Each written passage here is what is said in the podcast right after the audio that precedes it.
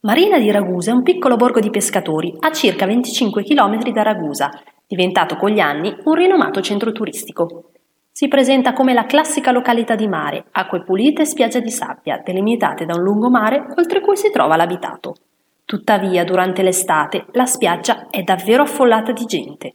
Questo è dovuto al fatto che questa parte di costa ragusana è ricca di strutture balneari, come ad esempio bar, ristoranti, locali e spiagge attrezzate con ogni comfort.